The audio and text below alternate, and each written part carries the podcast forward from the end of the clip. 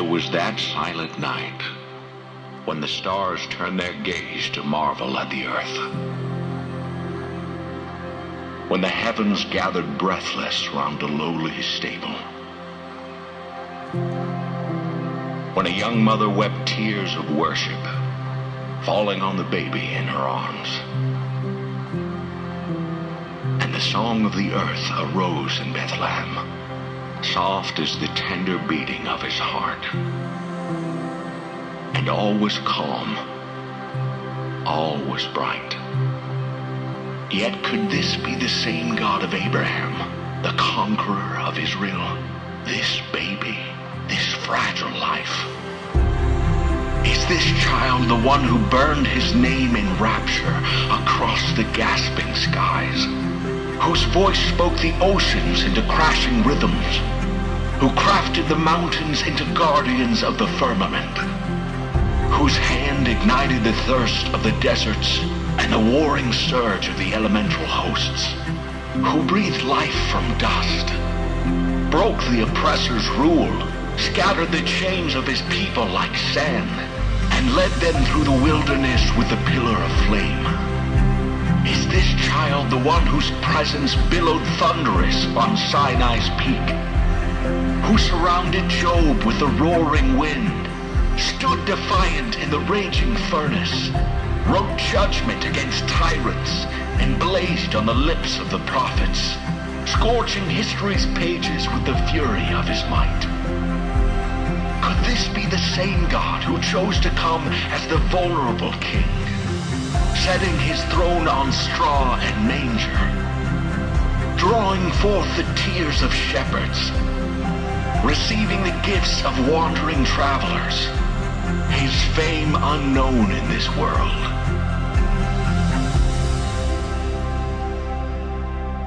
He is Jesus, the one who thunders through the heavens, yet whispers to our hearts who reigns victorious, yet bows to serve the broken.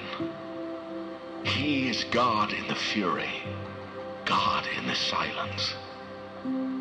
He holds this mystery balanced in his hands, holds our questions till they lose their need, until all we see is him.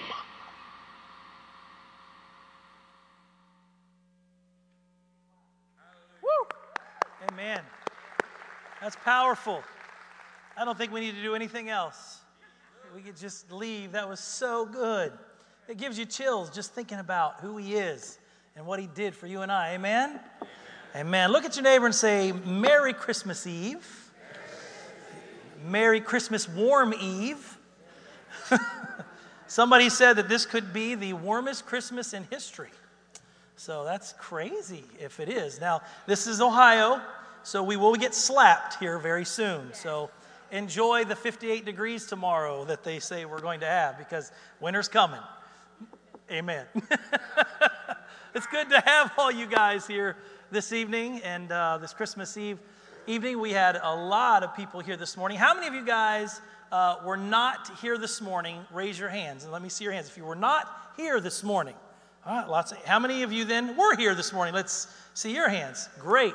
Awesome. Good stuff. I'm glad you guys decided to come back tonight to hear my same message I'm preaching the, from this morning. It's going to be good. So I'm sure you missed a bunch. I always miss a bunch as well. So we're going to do that again tonight.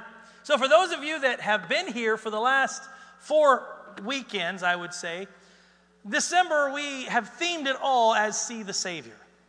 And so we had uh, Pastor Tim who started out the, the month, and then we had Pastor Rick, our Dayton campus pastor, Pastor Nicole last week, and then, of course, me the, this morning and tonight, finishing up the series. And um, we discussed basically what, what did others see when they saw Jesus. I mean, just that video right there says so much about who he is and what he's done for you and I and what he is going to do for us. I mean, it's not over, there's so much more. And then we have eternity. What is going to happen in eternity? I hope that uh, you get to make it there. You will make eternity, but it may not be the good part of eternity. Because there's only two places you go to when we die that is either heaven or that is either hell. I had to do a funeral this month, and the lady sat across from me and she said, Please don't preach hellfire and brimstone. And I said, Listen, I won't. I'm not going to. I said, But when you die, there's only two places you're headed that's either heaven or hell. And she just began to weep because she didn't know for sure if her father was in heaven or not. So that was a very tough funeral. But that's where we go. So we discussed what do we see when we see Jesus? And as I said this morning, I think the most thing that surprises me is Jesus' own people, his own family, the Jews, the Israelites, his chosen people. It's hard for me to believe that all through history, they did not see him as the Savior. I mean, you have family. Some might be a distant family, but you know who they are. You know what they're all about. But they didn't see Jesus as the Savior.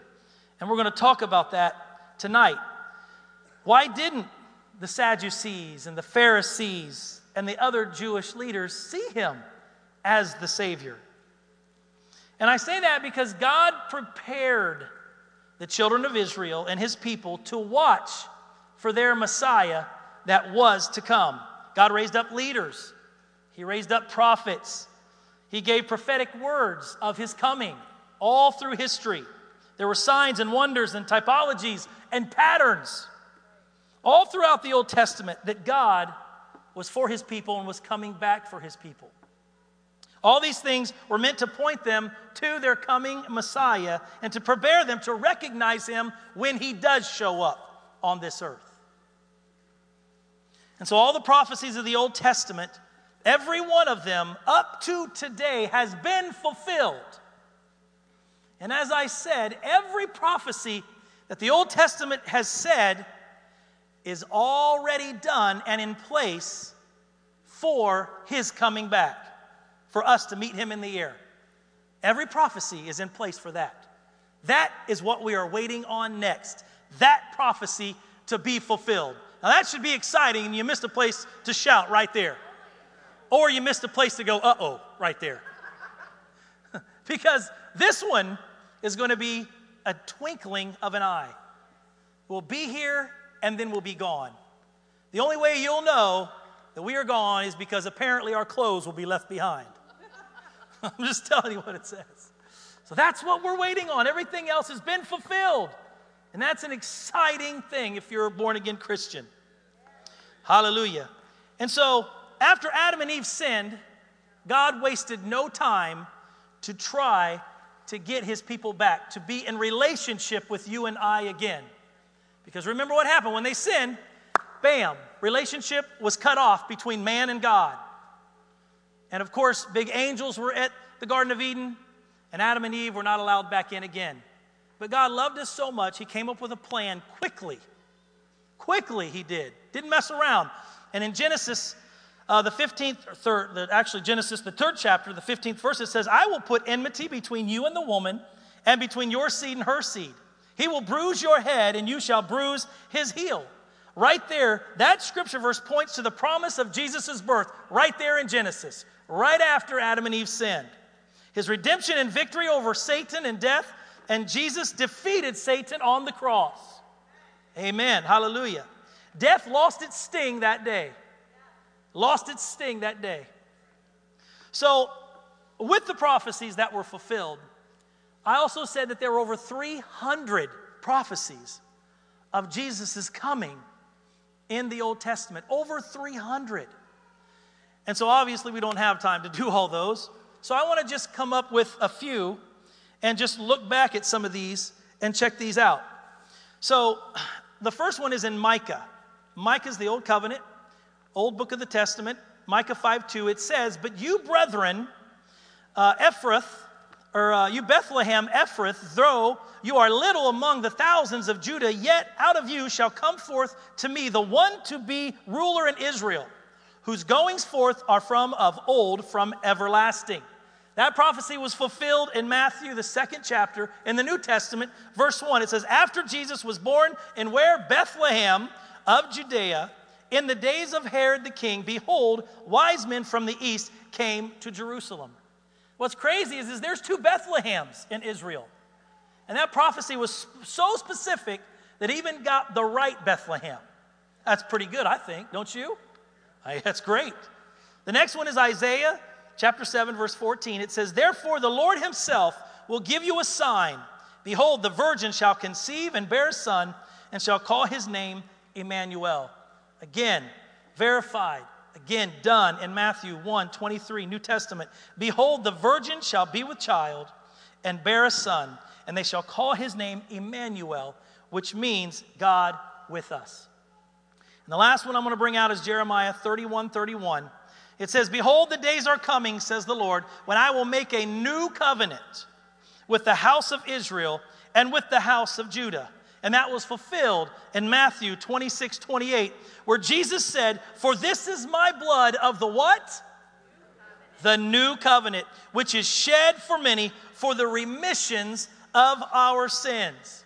And here's the thing about these prophecies and I think this helped this morning. And a lot of people said, wow, that was really good. And it helped me see just how important these prophecies were. There's a bunch of mathematicians, very hermeneutical, philosophical, hermeneutical, and hermeneutical, very, very intelligent, way more intelligent than, than probably most of us in this room. And they all got together, and so they were from around the world. And they said they wanted to find out just how impossible or uh, possible it was for man to take an Old Testament prophecy and it to actually come to pass in the New Testament exactly as it has said, thousands of years ago. Is it possible that this could really take place and happen? Could man really do this? And so all these mathematicians got together, and to make a very long, boring story short, they said that they would have to take a quarter and put quarters all in the entire state of Texas. Every corner of Texas, every bit of Texas. And if you live there, you know how big it is. It's a very big state. And take one of those quarters and paint the whole quarter black and put it in with all those other silver quarters. And then drop all those quarters in the entire state of Texas. Take one blind man, or put a blindfold on a man, not a blind, you could do either or, I guess. It'd work put a blindfold over a guy, and drop him somewhere in the state of Texas and let him find that one quarter that's all black out of those silver quarters. They said that that would be the possibility of one in 150,000 zeros on the end of it for everything to happen like it happened. I mean, that makes you go, Excuse me? What? Wow. This Bible is absolutely true. It's absolutely real. Every date, every person, everything it talks about, every plant, every tree, you can find it. It's there. History is there for it. So that's why we teach out of this Bible. That's why I go around the world and preach out of the Bible because it's the truth.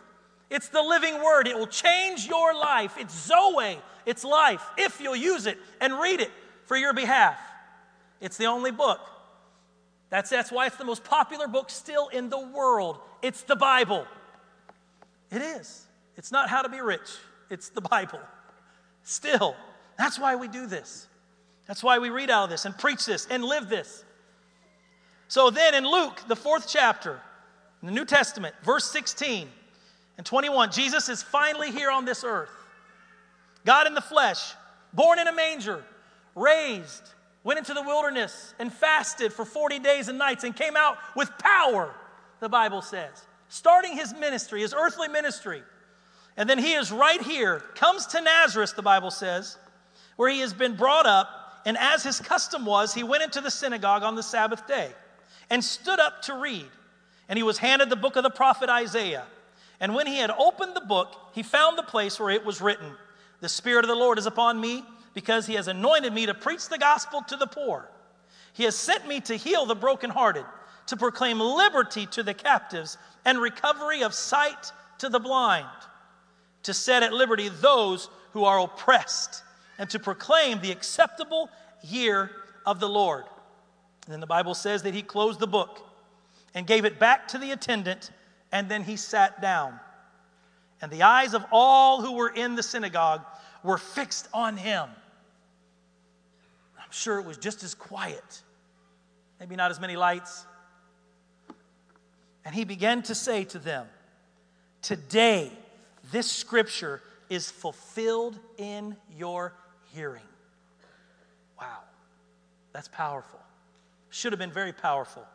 Jesus was in the church of Nazareth, in church, like you and I are here tonight. He was in church in Nazareth, where he was born, and he was reading from Isaiah 61 1 and 2. And he is telling the Jews in church on Shabbat, or of course the holy day, the Sabbath, the day of rest, that he, he is the Messiah, that he is the fulfillment of that specific Old Testament prophetic scripture. It's me. I'm here. What, I, what you just read and have been reading for hundreds and thousands of years, and what I just read, it's about me, bro. I'm here. And most of the people did what you're doing. Hmm. Oh, wow. Okay. Listen, there should have been parties going on. They should have been celebrating, right? I mean, they should have had music playing. They should have been doing all the weird dances. They should have been doing everything. I mean, listen, and what they should have done too was Samson. I'd had Samson as the DJ because, dude, he could have brought the house down. Woo! you know, chicka ting. But they didn't. They didn't do any of that stuff. No, instead, what they did was take him to the edge of town and try to throw him off a cliff. The King of Kings, the Lord of Lords, the Creator who created them, they're going to take him and kick him, up, kick him off a cliff. Thank God he was all God and all man and got somehow snuck out of that mess. Hallelujah. Are you still with me tonight? Okay. Why did not they see him as the Savior? Not only did the Jews have the prophecies, but they also had the rituals that they did to remind them of his coming, that they had to do every year for hundreds of years. There was the feast of Passover. And that feast of Passover, which was called that every person in every home, well, actually, every home, family, had to take a lamb, a spotless, perfect lamb, and sacrifice it. And that was to remind them of the Passover that happened in Exodus 12 12. The sacrifice took place right before the 10th plague in Egypt, where, of course, all the firstborn of Egypt died. And in Exodus 12 12, it says, For I will pass through the land of Egypt on the night, and shall strike all the firstborn in the land of Egypt, both men and beast, and against all the gods of Egypt I will execute judgment. See, the Jews, remember, if you remember the story, they were still slaves in Egypt, and Pharaoh would not let the people go. So he took that eighth plague. And on that night, what they had to do was after they killed that animal, that spotless, perfect lamb, they had to take the blood and put it on the doorpost and put it on the lintel. And then when that death angel passed their house, if they saw that blood, they would not kill the firstborn. And you know, and I know that there was sobbing and weeping from all those babies of Egypt and the beasts that died that night that didn't have that blood over those doorposts and over that lintel. I'm sure it was a very, very sad, sad day. But this Levitical sacrificial system was God ordained and was repeated yearly in remembrance of what God had done in sparing the firstborn lives. And when Jesus showed up on the scene, again in the New Testament, in the flesh, on the 10th day of the month of Nisan, which is the first month of the Jewish calendar, the Passover lambs were selected for each family. Jesus himself, as the spotless Lamb of God, as you saw in the video, rode into Jerusalem on a donkey. And that Old Testament prophecy is found in Zechariah 9 9, and it says, Rejoice greatly, O daughter of Zion. Shout, O daughter of Jerusalem. Behold, your king is coming to you. He is just and having salvation, lowly and riding on a donkey, a colt, the foal of a donkey. Prophesied and fulfilled again. The spotless lambs were inspected for four days in the Old Covenant to determine that they were pure and worthy of sacrifice. And again, when Jesus was here and he was taken up to be crucified, he also was tested for four days by the Pharisees and the rulers before his crucifixion. And as I said, even Pontius Pilate could find no fault in him. That's our Savior, that's our King. So, spotless Lamb. So, how did they not see him as the Savior? I'm glad you asked that question. So I'm going to tell you. You see, Jesus came as a baby in a manger, and he lived a very humble life. And the Jews were looking for a man, a Messiah, and an anointed one who would lead them and liberate them. When Jesus began to preach, it was one of love for all and humble service. There's no king that ever wants to be humble, and there's no king that ever wants to serve. All kings have a big thing on their shoulders and want to be served because they're king and the rightful of it. But not Jesus. He came to serve. And he wasn't just king, he was our creator. Wow, king of all kings. And he come to serve. They were looking for the one who would conquer, not for a suffering person who would die. They were looking for the lion of the tribe of Judah who would reign as king, not the Lamb of God who would take away the sins of you and I. They weren't looking for that at all. They were looking for the Messiah, son of David. He was to be king from the tribe of Judea, the line of David. They missed the Messiah, son of Joseph the suffering servant who would forgive the sins of his brethren and restore the relationship with them Israel, the Jews. That's what he came to do. They were looking for a coming king who would actually free them from Roman oppression, not a Passover lamb who would free them and set them free from the bondage of all of their sin. That is why they could not see Jesus as the Savior. They missed it. They missed it. Now turn to Matthew, the 16th chapter. Matthew, the 16th chapter, because I want to show something to you, to give you a little bit of history tonight about one of the places that Jesus went. I put a map up on the screen here. This is the map of Israel. And Jesus, of course, was preaching everywhere but you see where he mostly preached in Jerusalem and Joppa and those places. There's Nazareth, where he was born, Sea of Galilee right there. But way, way up to the north is Caesarea Philippi. Somehow he decided to stroll all the way up there. It took 49 hours to walk there from Jerusalem. It would take two and a half hours by a car, and I think five and a half hours by a bus to get there. But he was way up in that area. And so you got to know something about the Bible also. Sometimes you just can't take the, the Bible as, as the Bible as just reading it verbatim. And if you say, well, I, I don't know about that, Pastor Andy, fine. Then when you come to that scripture verse that says, if your arm offends it, cut it off, go ahead, cut it off. If you come to that scripture where it says, you know, if your eye offends you, cut it out, well, how come all of us only are looking with one eye tonight? Yeah, you got to dig into the Bible to find out sometimes what it really says. Because sometimes it just doesn't make sense or it doesn't mean what it says on the top. Work out your own salvation with fear and trembling and studying. All right? I heard one come on. Okay. So he was way up in Caesarea Philippi. And in that area was a very bad pagan area. They did a lot of pagan worship up there. Bad things happened up there. They had this god by the name of Pan. For some strange reason, his name was Pan. And they worshiped this thing, and he was called a cave god. He was half man and he was half uh, goat. And he had a flute in his mouth. That's the most ugliest statue I've ever seen in my life. Why would somebody create something that ugly? and think that people are going to worship it. But they do, and they did. And also, there was a grotto, it was a cave, and it was based at the mount, or at the bottom of the, the Mount Hermon, and it was called the Grotto of Pan.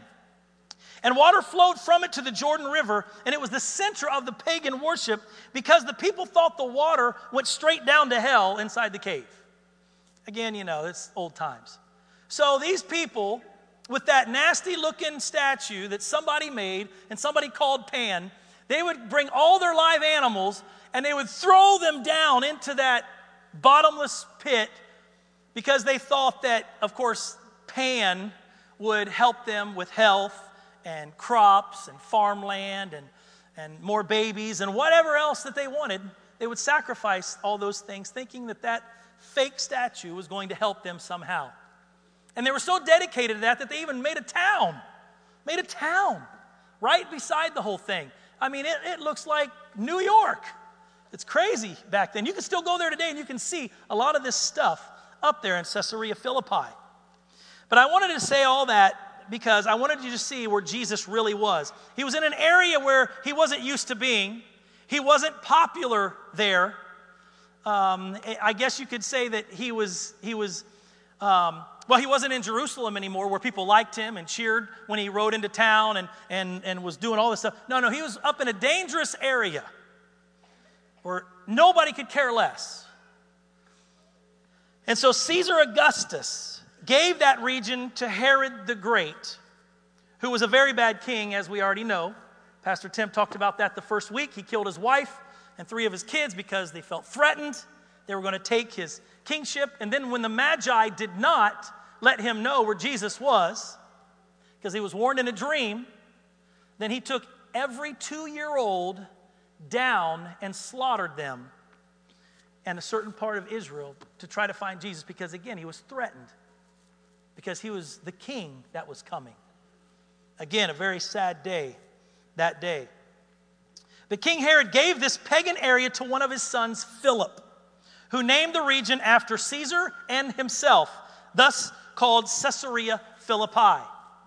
And I showed you again that because Jesus was there in that area and he said something, he asked a question to his disciples because in that area, certain things were demanded. Every king demanded that people in that area, when they asked, Who are you? Who do you say I am? They had to say, You are king, you are God, and they had to worship him.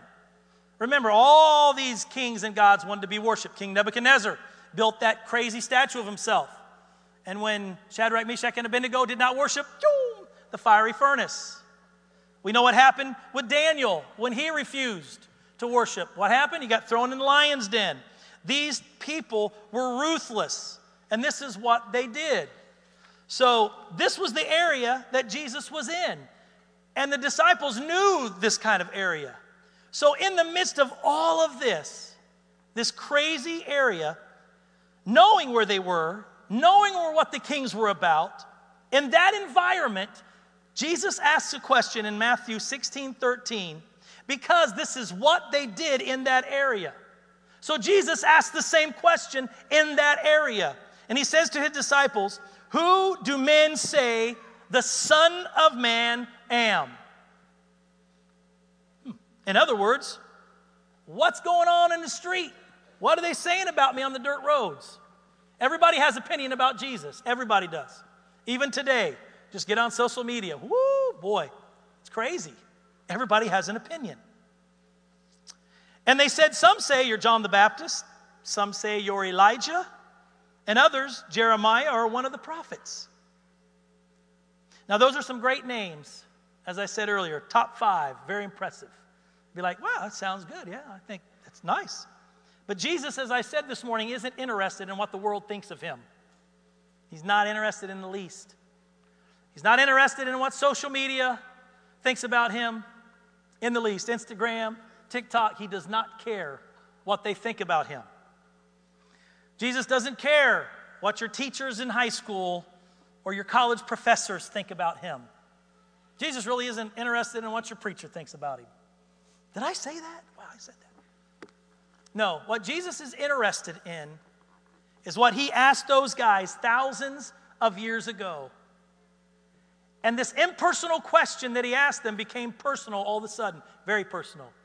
He says, Okay, I get all that. That's great. But who do you say I am? Who do you say I am? In that region, in that area where people died, eyes gouged out, stretched on machines for not having the right answer. He asked them guys, Who do you say I am? And the answer better be right. well, thank God. In verse 15, Jesus answered, well, actually, he said to them, Who do I say I am? And Simon Peter answered and said, You are the Christ. You are the Son of the living God. And Jesus answered and said to him, Blessed are you, Simon Barjona, for flesh and blood has not revealed this to you, but my Father who is in heaven. You see, when you see the baby manger, the baby in the manger, you also have to see that picture right there. You have to see him crucified on the cross. You just can't see one without the other when you're talking about Jesus. Philip the Tetrarch put his face on a coin. Jesus said, When you have seen me, you have seen my Father.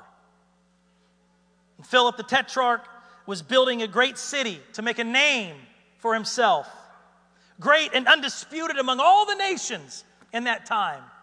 Jesus wasn't building no city, Jesus was building a kingdom, an eternal kingdom. And he wants you and I there with him. Amen. That's right. And the Jews, well, the Jews couldn't see what was right in front of them. It was all being played out in real time, and they didn't get it. They just didn't get it. Jesus is asking you and I today, who do you say that I am? Who do you say I am? Do you see him as a threat, like King Herod? Maybe a threat to your lifestyle? How you do things. I don't want to change. No way. So I'm not going to see him as a savior because I like the way I live and what I do things. Yeah. You see, the wise men saw him as a king. The reason for the gold. All kings got gold sent to them and brought to them. So they saw him as a king. They also saw him as God. Thus, the reason for the frankincense. And then they saw him as the anointed one by bringing him the myrrh, which is the bitter herb of death and burial. They understood Daniel's prophecy that the anointed one would be cut off or would be killed. That's how the Magi saw Jesus. The Jews did not see Jesus as God or the Son of God. And then when you look at the Romans, the Romans just thought that he was pretty much a troublemaker. Didn't really care about him at all. The centurion who was guarding Jesus after he died on that cross, and the earthquakes happened, and the lightning and the thunder, and it became dark. He finally realized and looked and said, He was surely the Son of God. Maybe you see him as a scary judge, maybe just a historical figure even. A fictional made up character, a prophet, a teacher, Jewish leader. Maybe he's just an idea to you. Of course, if he's an idea, then you're free to believe whatever you want, and he can't tell you what to do. That's my truth. And my truth is my truth, and there's no opinion about it. You can't have opinion about it because it's my truth. It's circling around today. They took 25,000 teenagers and they asked them, Who do you see when you see Jesus? 46% of them said, A person offering hope to people. 43% said, Well, you know what? He's a caring person. Pretty, pretty caring. okay. My grandma's caring. I guess that's, that's good. Okay. Only 23% saw him as a Savior and one that they could have a relationship with. only 23% of 25,000 teenagers. To me, that's a sad number. It's a sad number. They're all missing it, just like his own people missed it. If you want to see Jesus as the Savior, you must be objective and follow the evidence wherever it leads. Okay?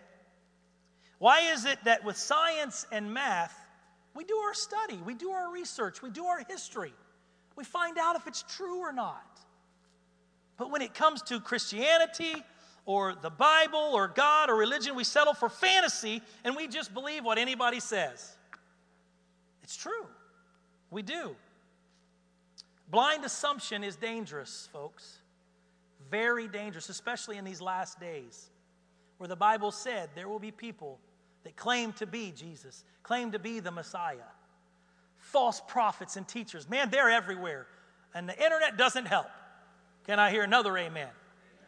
That's exactly right. That's why there's over 4,200 world religions floating around out there. 4,200 religions that people can just believe whatever they want. But let me tell you something out of those 4,200 religions, there's only one virgin birth and there's only one empty tomb. That was a good place to, to do that. Yeah, that's right. Only one. That's it. So, how much does Jesus mean to you? Good question. He must be above your family, your guns, and your country. He must. And it all starts with you believing that you are lost and have sinned, and believing that God came in human form to pay a debt that you and I could never pay. Never. He absorbed the debt that you and I owed by letting Himself be nailed to that cross. So you and I could have a chance of eternal life and a chance to have a relationship with Him while you're on this earth right now. It's what He wants. It's what He wants. Isaiah 9 6 says, Unto us the child is born. Unto us, unto you, unto me, the child was given to us. You sitting right here, he was given to us, to you and to me. And now it's up to us to look at this and say, what am I going to do with it? What am I going to do with it? Am I going to see the Savior or am I not going to see the Savior? That's the question.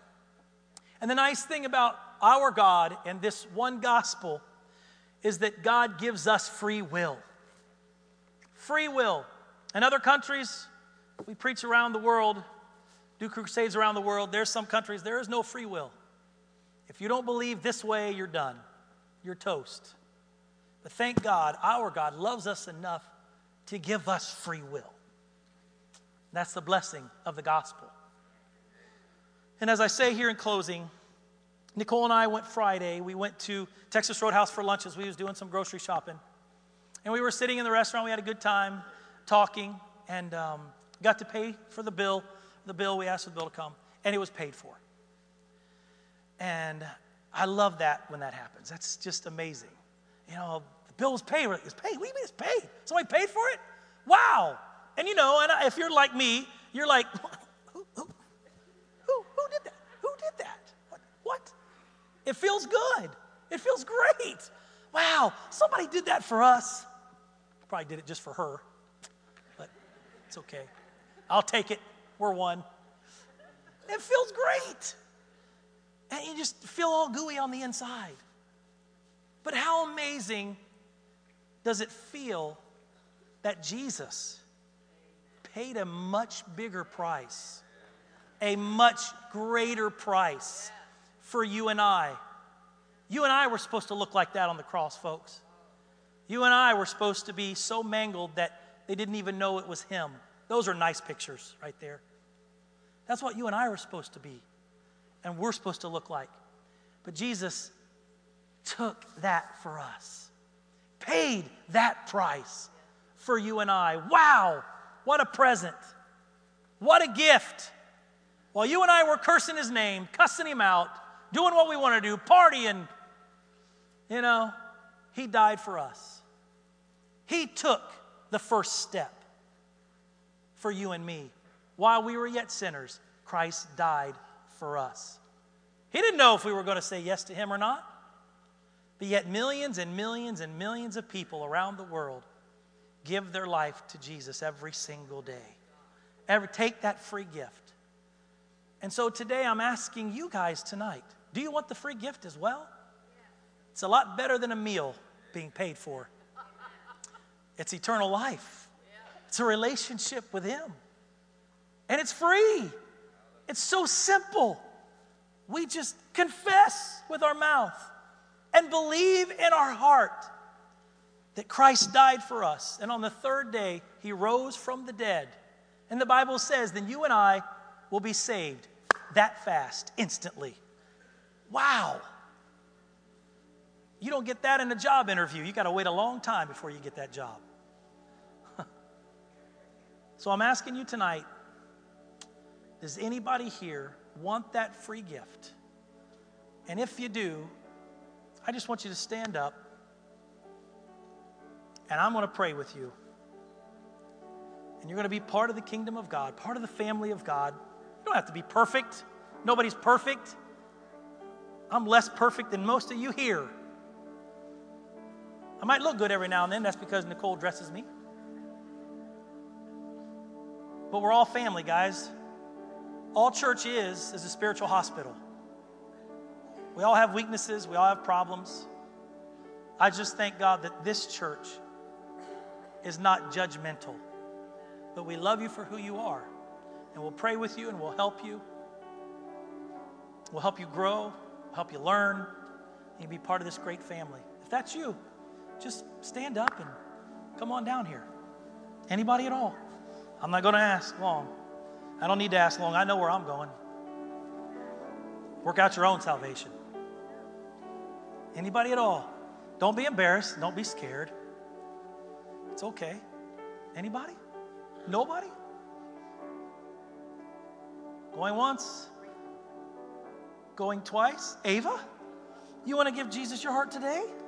Come on, amen. Yes. Awesome. Praise the Lord. Yes. You know, the Bible says that between ages 7 and 14 is when children figure out who they're going to serve for the rest of their life. And they give their life to Christ between the ages of 7 and 14. How old are you? Nine. There you go. Nine years old. Nine years old. I was seven. Nicole, how old were you? You was five when you gave your life to Christ. That's right. So even though you're older than 14, you still have a chance. Anybody at all? This is it. Once, going twice. Okay. We're not promised till tomorrow. As I said this morning, I did a I buried a two month old baby this month, and I buried a 69 year old man. As I said earlier, died before he hit the ground. Well, I got plenty of time. I got plenty of time. I'll be able to repent at the end. Really, that guy didn't. Hit the ground. Groceries were still there. I got to see him in a covered body. It was a very sad day, very sad funeral. It's hard to preach a funeral when you don't know if they're saved or not. Because what hope is there? It's very, very difficult. So, Ava, you ready to pray with me? I'm not Ava. I'm, I'm sorry. I know. I know. I always do this. Avery, are you ready to pray with me? All right. You re- okay. You repeat after me, okay? Say, Father, in Jesus' name, Father, in Jesus' name, I come before you right now I come before you right now as a sinner. as a sinner. I was on my way to hell. I was on my way to hell. No relationship with you. No relationship with you. But right now, right now, I give you my life. I give you my life. I repent of my sins. Of my sins. And I believe And I believe that now I am saved. I'm saved. I am born again. I'm born again. Jesus is in my heart. Jesus is in my heart. I thank you, Father, I thank you, Father, for forgiving me. for forgiving me. In Jesus' name, In Jesus' name. amen. Amen. Yeah, baby. Woo!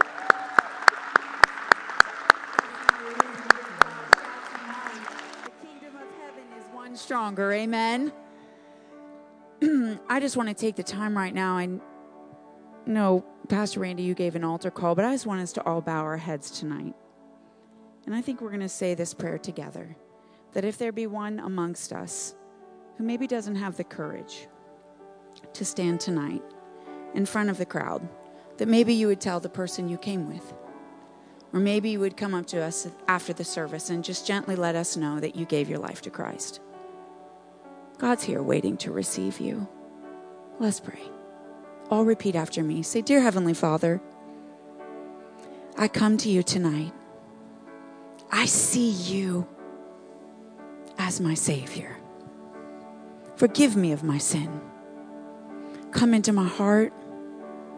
Be Lord of my life. I choose to serve you. I denounce the devil and his work. No more am I his. But tonight, Christmas Eve, I saw you and the price you paid for me. Thank you. In Jesus' name, amen. When you came in tonight, you received a candle and communion. If you would take out your communion tonight. We often hear the song that says, See the baby wrapped in swaddling clothes, and we sing about away in a manger. But I'm reminded tonight that God Himself wrapped Himself in human flesh and came to this earth for you and I. He didn't have to, He chose to. You know, I wonder if Mary and Joseph that night could see Him as the Savior. I wonder if maybe they thought, how are we going to raise the Son of God? You know, they were reluctant. You know, maybe they were apprehensive. Maybe felt a little inadequate that night. But Jesus began to grow. He wasn't in a manger long before he began to grow in stature and in wisdom and in the word. And just like Pastor Randy said tonight, that the Isaiah, the prophet, proclaimed years before Jesus was born that this is what he came to do that he came to proclaim the good news to the poor. This is not just poor in money, this is poor in spirit.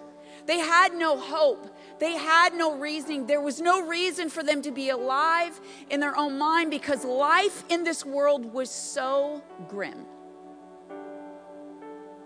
He came to give them hope. He came to bind up the brokenhearted. Life happens. Many of us walk around broken, but He came to fix that brokenness and to proclaim freedom for the captives. Freedom from the things you struggle with, freedom from the sin that so easily besets you and I. These things that that bring us down, things that are hiccups, things that are in our generation. Well, my father was that, so I'm that. My, my, my mother struggled with this, so I often struggle with the same. Addictions, spiritual struggles, and to release from darkness for prisoners. Sin is dark, but God is light. God come to remove that darkness and bring you and I and our spirits into the light to show his hope. Broken people break others, but healed people help bring others healing. Jesus brought us healing. Tonight we remember Christmas is where it began in a manger, but the cross is where it ended for you and I. Because the debt was already paid. God's not paying your debt now, He already paid the debt. And now we get to walk in that freedom. Now we get to walk in the freedom of sin. We don't have that sin anymore. Tonight we remember what He did on the cross. Break open your communion and grab your bread. It says in Corinthians, the first chapter, I'm going to read Jesus' words. It's the 11th chapter, I'm sorry. It says, The Lord Jesus, that night that he was betrayed, he took bread, and when he had given thanks, he broke it and said, This is my body, which is for you. Do this in remembrance of me. Tonight, as we take this, we're reminded that he bore He bore the stripes for you and I that we might have healing. Neither do you and I have to deal with sickness and disease, emotional sickness and disease. He bore that for you and I today. As we take this and we bless this bread, let us remember that. And let's receive the healing, complete healing tonight for you and I. Take this bread. Thank you, Lord. Father, we take this cup. Father, and we thank you for your blood. We thank you that this juice is just a symbol of what you did at Calvary, but this is what you said.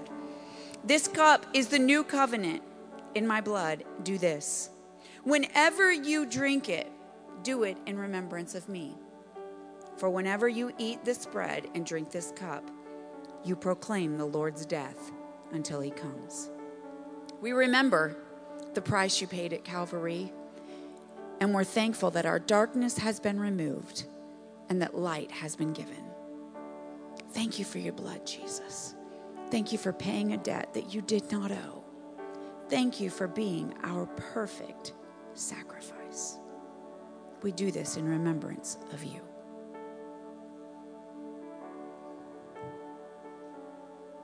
Church, it's an honor to take communion with you tonight and remember the Lord's death until he comes.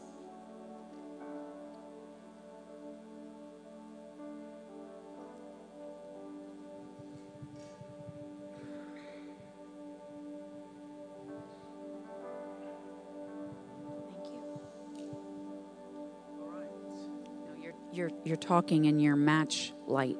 What? You got to talk in a microphone. Not, I'm trying to talk here. All right. I'm I'm on. I'm on. All right. grab your candles, everybody. We're going to sing the traditional Mom, song. come up here. Yo, Pastor Phyllis, why don't you come on up here too? Let her light our candles. Yes, come on up here. Wait. Oh, you want to just start it there? Okay, let's do something new tonight. It's all good. Come on, Mom. Sometimes family just doesn't doesn't work how it's supposed to. Awesome.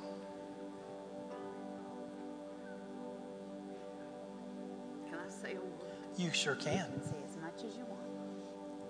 You know, I didn't plan on saying this, but um, when Pastor was with us, listen, he laid hands on these two people. And he, he said, You know what? He said, I pronounce and I give all of my anointing and I place it on these two people. Listen, I'm telling you, I am proud of our pastors, not because they're family, but I know they will teach us right, they will lead us right, and we'll never have to worry about what they're trying to tell us or put into us. Last night I was wa- I couldn't sleep last night. I was up all night. And I was watching these Christian stations and this one man said, "The raptures of the devil." Oh my God, it just hurt my heart. It just tore me up. Listen, you're not going to hear anything bad like that here. Listen, these two, he anointed them with oil, laid hands on them while we both did, and the anointing has passed down from pastor onto this couple. So just, I know you love them, and I know you receive them. And I just thank you for that. Sorry, didn't know I was going to say that. You're allowed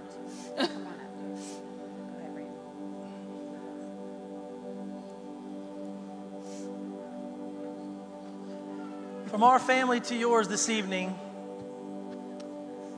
we say Merry Christmas.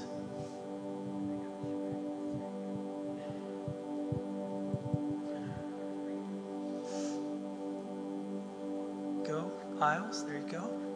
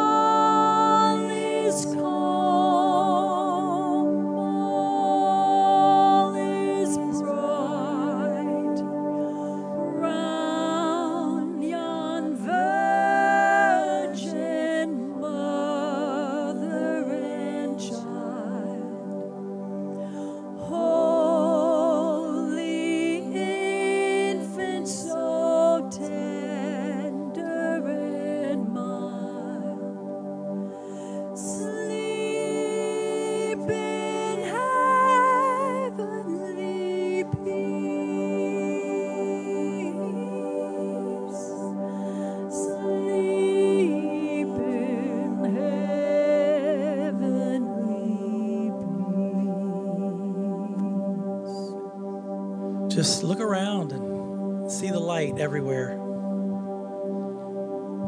You know, the light transcends darkness. And Jesus was the light of the world. And now, yes, would you like to preach this, honey?